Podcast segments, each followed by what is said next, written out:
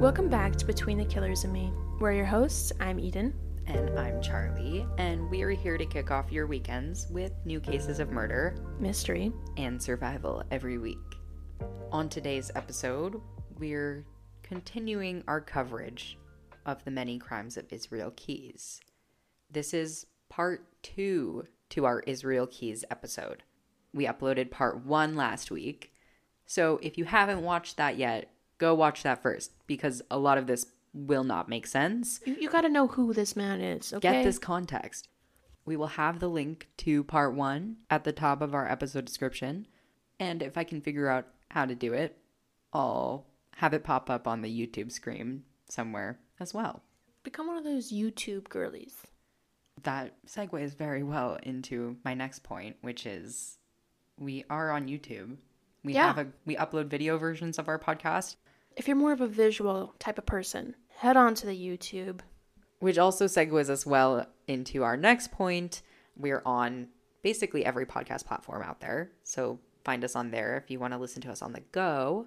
And we'd also love to hear from you. We have some polls on Spotify, and feel free to leave some comments on YouTube as well. We'd love to hear from you. Just no hate comments. No hate comments. Which, again, segues into our next point, in which please do not harass anyone we talk about in today's case. During our discussions, we are expressing our own opinions based on facts we find about the case. Trigger warning for content we'll mention in today's episode. There will be mentions of sexual assault and suicide. I think we mentioned the suicide warning in last episode, but we definitely talk about it in this one.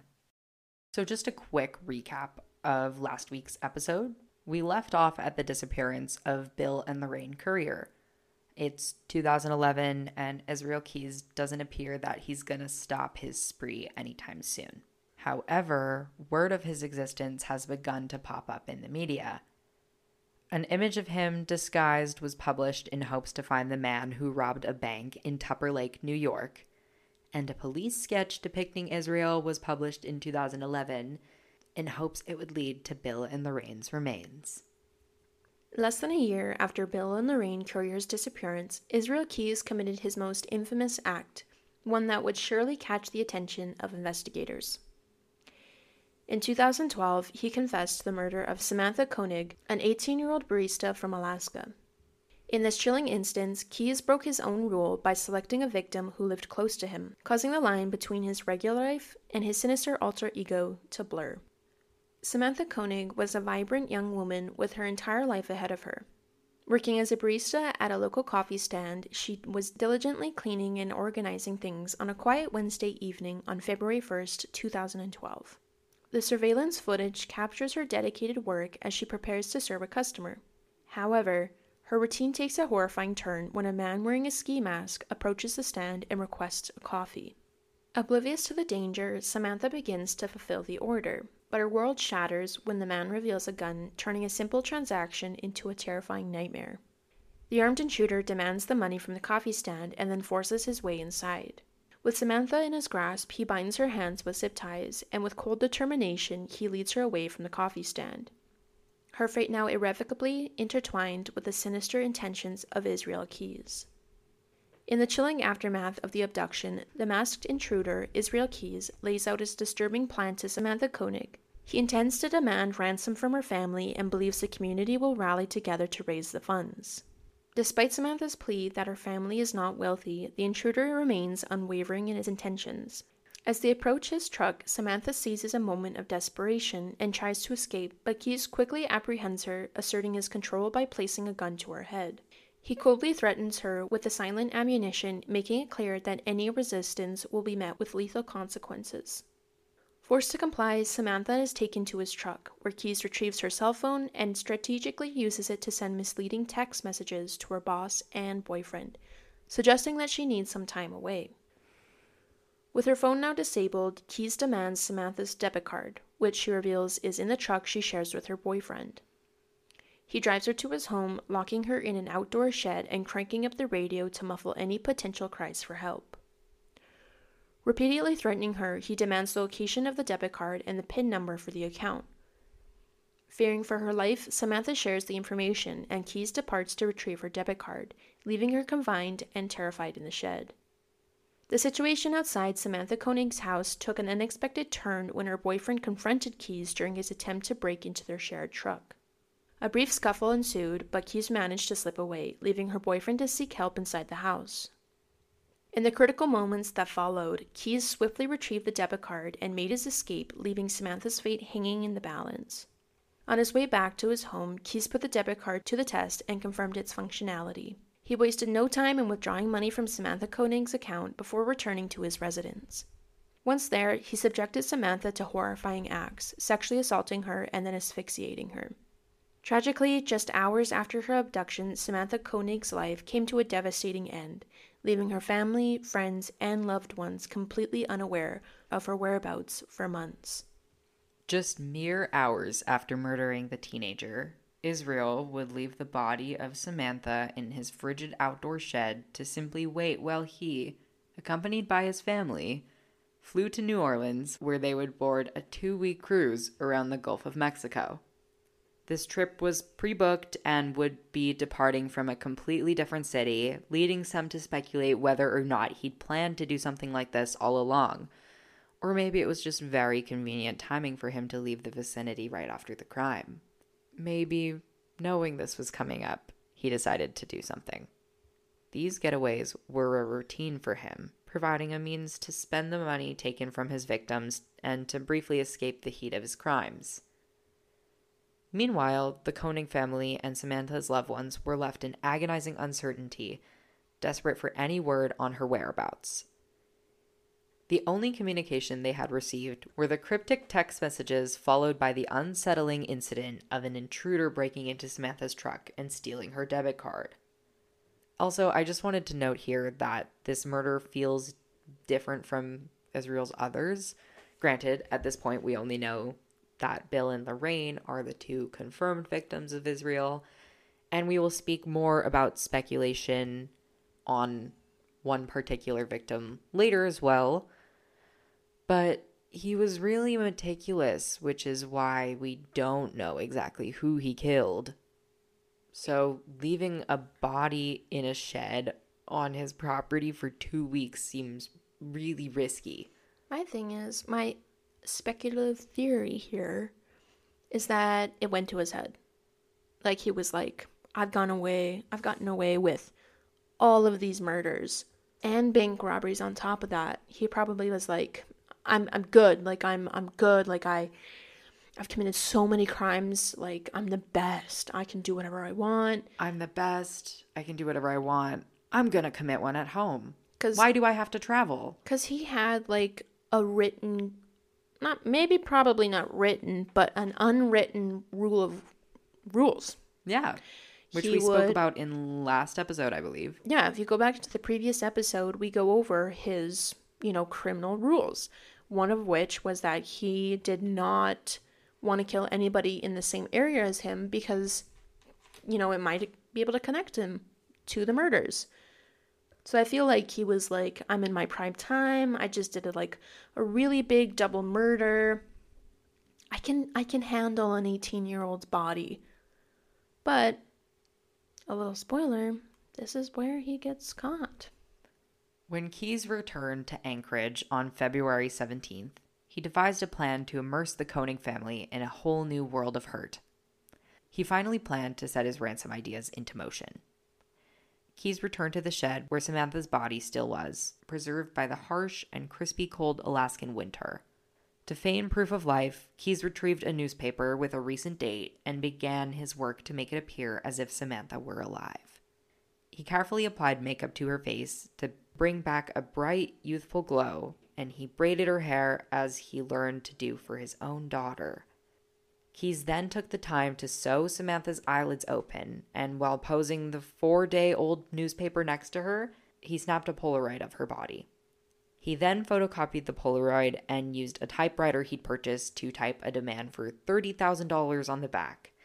And on February 24th, Keyes would make his way to Connors Bog Park, where he stapled his ransom under a memorial flyer for a dog named Albert.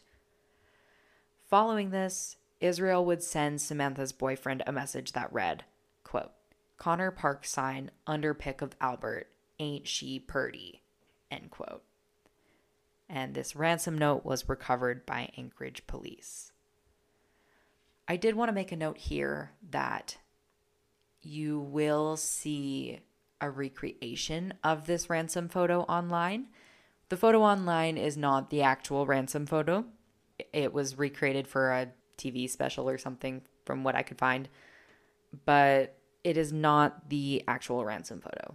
And that can simply be deduced by the fact that in the image the woman's hair is not braided. It was just a recreation. It's it's creepy though. It is creepy and they did a good job probably.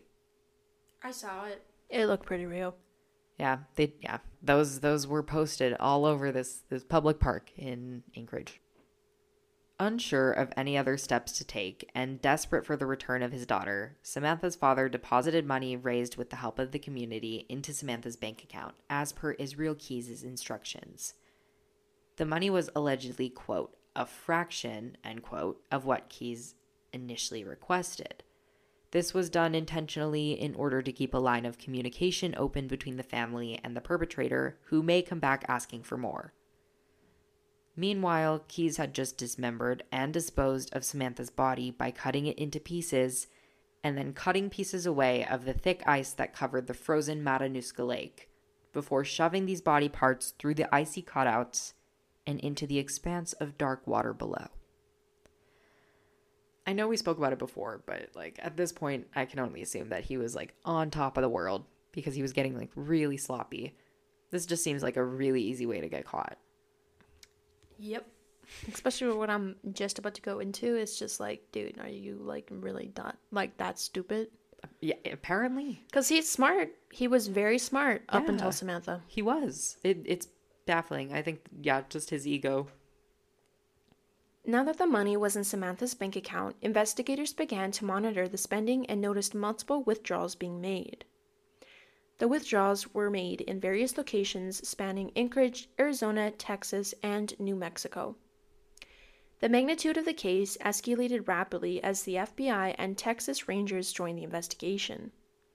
As the police traced the withdrawals, they realized that the person behind them was driving a white Ford Focus.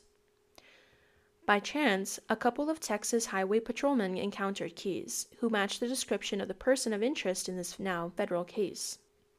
Looking for any excuse to pull him over for questioning, they promptly pulled him over when he sped just above the limit and detained him. Unaware of the true nature of the man they had apprehended, the patrolmen efficiently handled the situation. During the investigation, they had discovered Koenig's cell phone in the trunk of Keyes' car and later found her debit card in his wallet. With the 34 year old Keyes now in custody for Samantha Koenig's murder, the police had no idea that they had stumbled upon a complex, enigmatic web woven by one of the most methodical serial killers of recent times.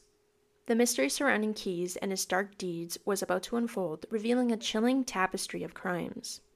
During the seven months following his arrest, Israel Keyes reluctantly agreed to be interviewed by investigators. However, he remained guarded and elusive in sharing the full extent of his dark secrets. Throughout the interviews, Keyes dropped cryptic hints and made veiled references that suggested that there might be more victims. Israel Keyes began to confess to federal investigators about his involvement in the mysterious disappearance of Bill and Lorraine Currier, the couple who had vanished without a trace a year earlier. But as time went on, Keyes revealed many more crimes he had committed during his dark and elusive spree. Among his admissions was the arson of a house in Texas on February 16, 2012, which occurred just a day before he returned to Anchorage to demand ransom for Samantha Koenig's supposed safe return. He confessed to multiple bank robberies in various Texas towns and others in the state of New York, crimes for which he had never been suspected. As investigators peeled back the layers of Keyes' twisted psyche, he claimed responsibility for at least eight killings. However, many suspected that this number was just the tip of the iceberg. Given the extensive travels he had undertaken throughout the country and internationally, some theorized that Keyes could be connected to dozens of unsolved disappearances. Keyes provided additional details regarding the abduction and murder of a female. The female is described as having pale skin, possibly having a wealthy grandmother, and driving an older car at the time of her abduction. Keyes did admit to one killing where the body was recovered, but he slyly hinted that law enforcement might have mistakenly ruled the death as an accident. That makes me so mad. This posed a daunting challenge for investigators, as without a clear confession, pinpointing the true identity of this victim proved to be virtually impossible. The depth of Keyes' malevolence and the extent of his crimes remained shrouded in darkness, leaving a trail of unanswered questions and unresolved mysteries in his wake. Investigators were left grappling with the possibility of there being eight additional victims, a chilling prospect supported by Keyes' ambiguous comments of his body count of, quote, less than a dozen, end quote, and the disturbing drawings of 11 skulls he created in his cell, using his own blood, which we will mention more on later. We mentioned this a lot in our first episode, part one. But Israel Keyes never sought the notoriety of other serial killers CBC notes that the FBI said that while Keyes was in custody, he was slow to come forward with details, warning investigators he would stop talking if his name was released publicly. It appeared that he was extremely concerned about how his daughter viewed him, which caused him not to want his name publicized. Keyes reportedly made a promise to himself to never kill children or parents of children due to a relation in his mind to his daughter, as he was anxious how people may view her and how she would subsequently view her murderer father. On December 2, 2012, while detained at the Anchorage Correctional Complex on suspicion of multiple murders, Israel Keyes found a way to conceal a razor blade in his cell. Despite being restricted from using razor blades and required to shave with an electric razor under supervision, Keyes managed to extract a blade from a shaving razor. In a chilling and desperate act, he used the blade to slit his own wrist and set up a makeshift noose with sheets in an attempt to hang himself. Tragically, Israel Keyes succeeded in taking his own life at the age of 34. Before he died, Keyes left behind a blood stained suicide letter, forever sealing away the darkest corners of his malevolent mind. Despite months of interrogations and interviews with federal authorities, the elusive serial killer ensured that his secrets would remain buried with him. His suicide left investigators and the families of his victims with haunting questions and unresolved cases. The letter he left behind holds the key to his twisted motivations and the full scope of his reign of terror, but its contents may never be fully understood, leaving a legacy of pain, loss, and unanswered mysteries. Following Israel Keyes' death, the FBI made a plea for information from the public, hoping to fill the gaps in their knowledge about his crimes. They released a few of their interviews with Keyes, revealing his uncooperative and evasive demeanor, which hindered the investigators' efforts to uncover the full extent of his atrocities. As a result, the true fate and identities of many of his victims remain unknown, leaving behind countless unanswered questions. Keyes' surviving family members held a funeral for him, not forgiving him for the heinous acts and condemning him to eternal torment. Although they obtained some closure regarding his ultimate fate, his dark legacy of terror remains. Speculations have arisen that the FBI allegedly reached an agreement with Keyes, leading to limited information about his crimes in exchange for some details. However, the lack of significant developments over the years casts doubt on this theory, leaving the case unresolved and shrouded in mystery. In 2020, the FBI released chilling drawings discovered under Keyes' jail cell bed. The drawings depicted 11 skulls and one pentagram, made using his own blood. One of the drawings contained the phrase, We are one, at the bottom. The FBI believes that the number of skulls correlates with the total number of his victims, adding to the disturbing enigma surrounding Keyes and his reign of terror. So, these photos of the 11 skulls and the pentagram. The pentagram was a sigil of Baphomet, which depicts the head of Baphomet and became associated with the Church of Satan. So, could this be a reference to the satanic murder that the media references? Was Israel Keyes truly committing these satanic ritualistic murders? Or is it just another way that the media has sensationalized this case? Not gonna lie, I wouldn't be surprised if the media did because the media has always and will always continue to just over exaggerate what they're saying. So I wouldn't be he was- surprised if he wasn't actually doing satanic rituals. Regrettably, due to his death and the secrecy he maintained, it seems unlikely that this case will ever be fully solved, leaving the true extent of his monstrous actions forever concealed in the shadows. Since the death of Israel Keyes, many internet sleuths have, have worked tirelessly to attempt to piece together the possible missing victims of Israel Keyes. Though not officially confirmed by him, Keyes is highly speculated to be responsible for the disappearance and death of 48 year old Deborah Feldman. She would disappear from her apartment after last being seen on April 8, 2009, correlating exactly with Keyes' self reported dates of abducting and murdering an East Coast woman. Throughout her life, Deborah struggled with addictions. She was gripped by cocaine and heroin, among other substances. As her addictions worsened, she lost custody of her only son when he was 14, who she'd become very reliant on. Presumably, this sent her into a downward spiral. Deborah continued to live a somewhat transient lifestyle, and while many people in her life had turned their backs on her, Deborah would find even more comfort in the sensation cocaine and heroin brought. Her personal relationships were fizzling out, even the one with her own son, who was now an adult. There was a particular incident where Deborah visited her son and demanded the $400 he had just earned from his fast food job. She even resorted to threatening suicide if he didn't comply with her request. Initially, her son called her bluff and offered her a nearby knife. Though Deborah put down the knife and withdrew her threat, she still couldn't hide her desperation. She tearfully confessed that she needed the money to avoid eviction. In the end, her son gave in to his mother's plea, believing that it was what family does, despite the complexity of their relationship. Eventually, Deborah would begin to fund her addiction through sex work. Investigators believe it was sometime during one of these times she was partaking in sex work that she met Israel Keyes, possibly posing as a potential client as he was known to use the services of sex workers.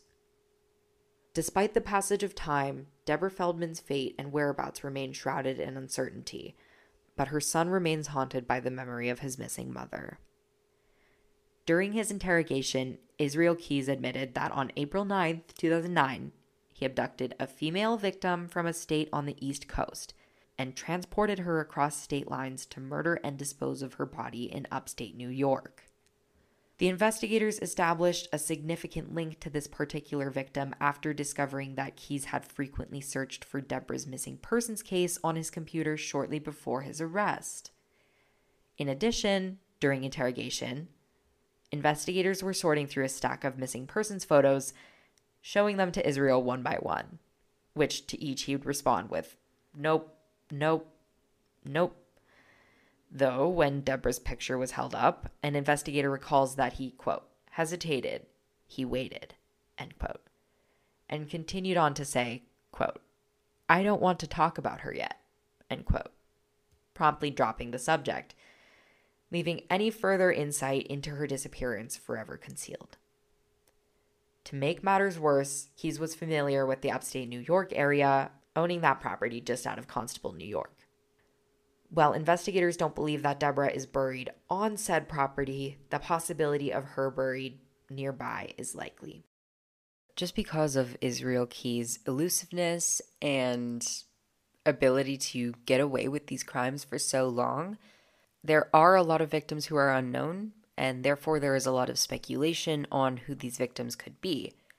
I do recommend checking out the True Crime Bullshit podcast hosted by Josh Hallmark because he does go pretty in depth into the possible identities of some of the victims.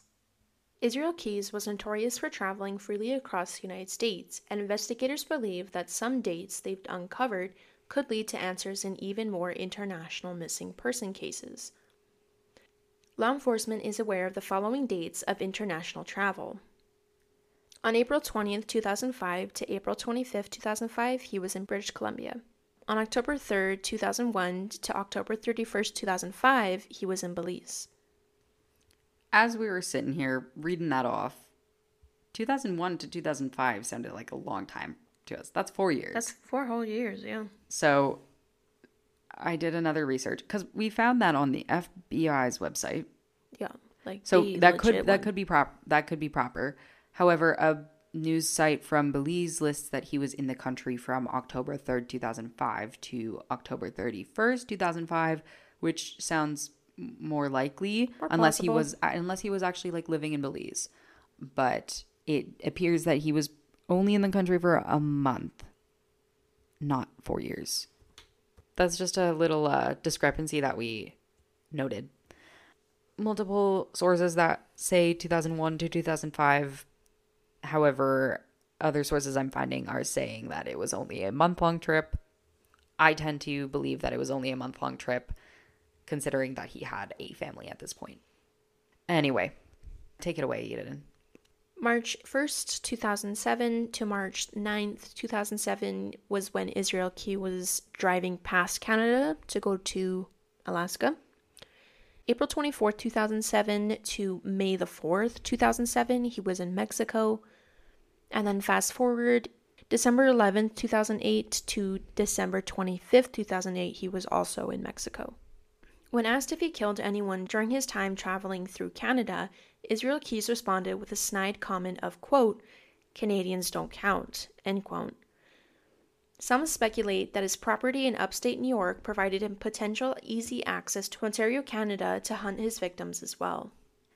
I mentioned before in last week's episode that Israel Keyes stayed in British Columbia and Yukon on his travels up to Alaska. And a CBC article I found states that Jeff Bell, one of the FBI officers who interrogated Keyes, said the FBI wasn't sure if there were any Canadian victims. When they got to speaking about Canada and he made that Canadians don't count comment, the FBI agent took it as a joke and just moved on. But many other accounts say that it's hard to tell if he was joking. And many investigators speculate that his travel through BC and Yukon to Alaska could have provided him an opportunity to commit more crimes. Israel Keyes, from the interrogations, it is apparent that he has a fucked up sense of humor. That comment just seems so weird to me. I see, because, you know, sometimes like dark humor, I would assume that this is counting as dark humor. I don't know. To me, it's like, I could understand him being like, Canadians don't matter, ha ha. But at the same time, like, this is Israel Keyes we're talking about. And I feel like he genuinely was like, Canadians, don't, count. count. I don't know what you're talking about. I didn't kill anybody there. Wink, wink. That's why he says his body count's less than a dozen still. If, I think, honestly, I think that he probably murdered more people than he's saying. I feel like he did too, because he traveled freak more frequently than people are aware of, but also because, but no, my thing is, is that why would he only have eleven skulls painted? I don't know, because like it was we are all one. Everyone speculates that the eleven skulls means that that's how many true victims. Because what was it? He killed the couple, 2 mm-hmm. separate people. Speculate that it's Deborah, Bill, Lorraine, and Samantha. And the young person who has possibly a wealthy grandmother. That's that's nine. Yeah. So then there's two unidentified victims that we're not too sure of.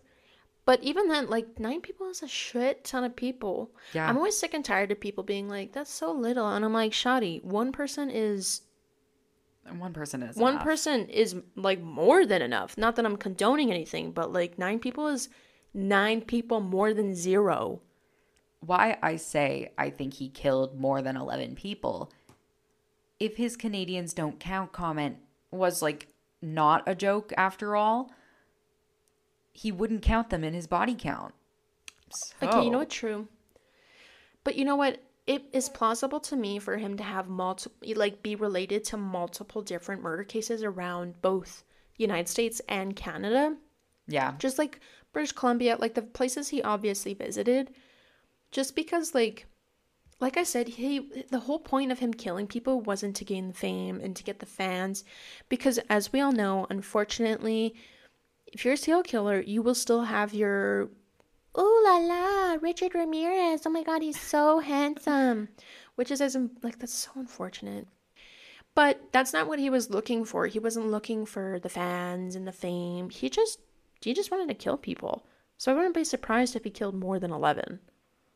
As he he, he wanted to stay out of the spotlight as much as mm-hmm. possible, and when his name was publicized, he stopped cooperating entirely mm-hmm. and killed himself. Yep.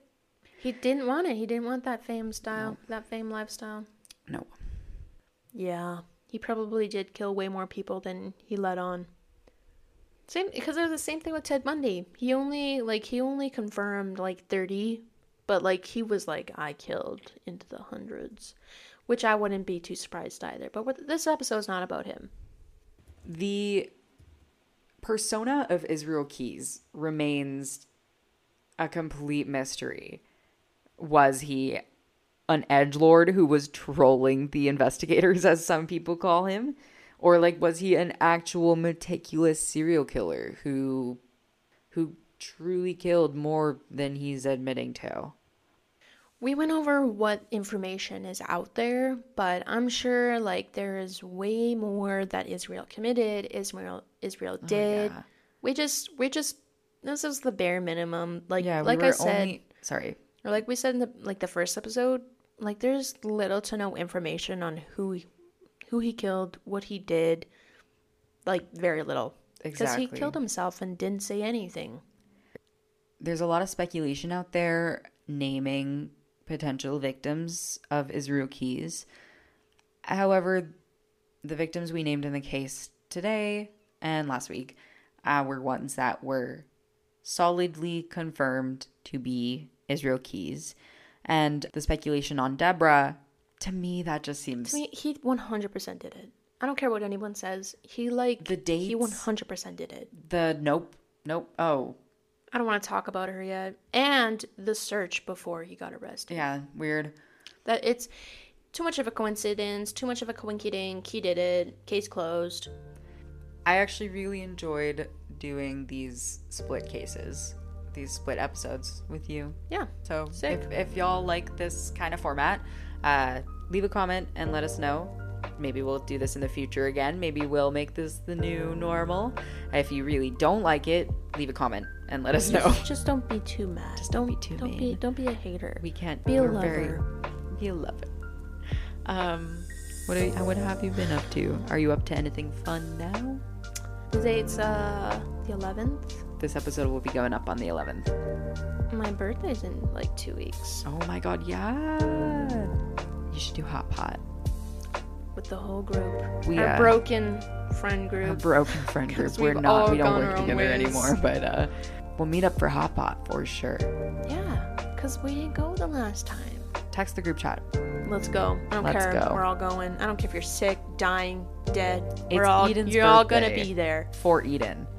Happy birthday, Eden. Thank you. Grazie. All right, we'll catch y'all next week We'll catch you on the flip side, y'all. and stay tuned.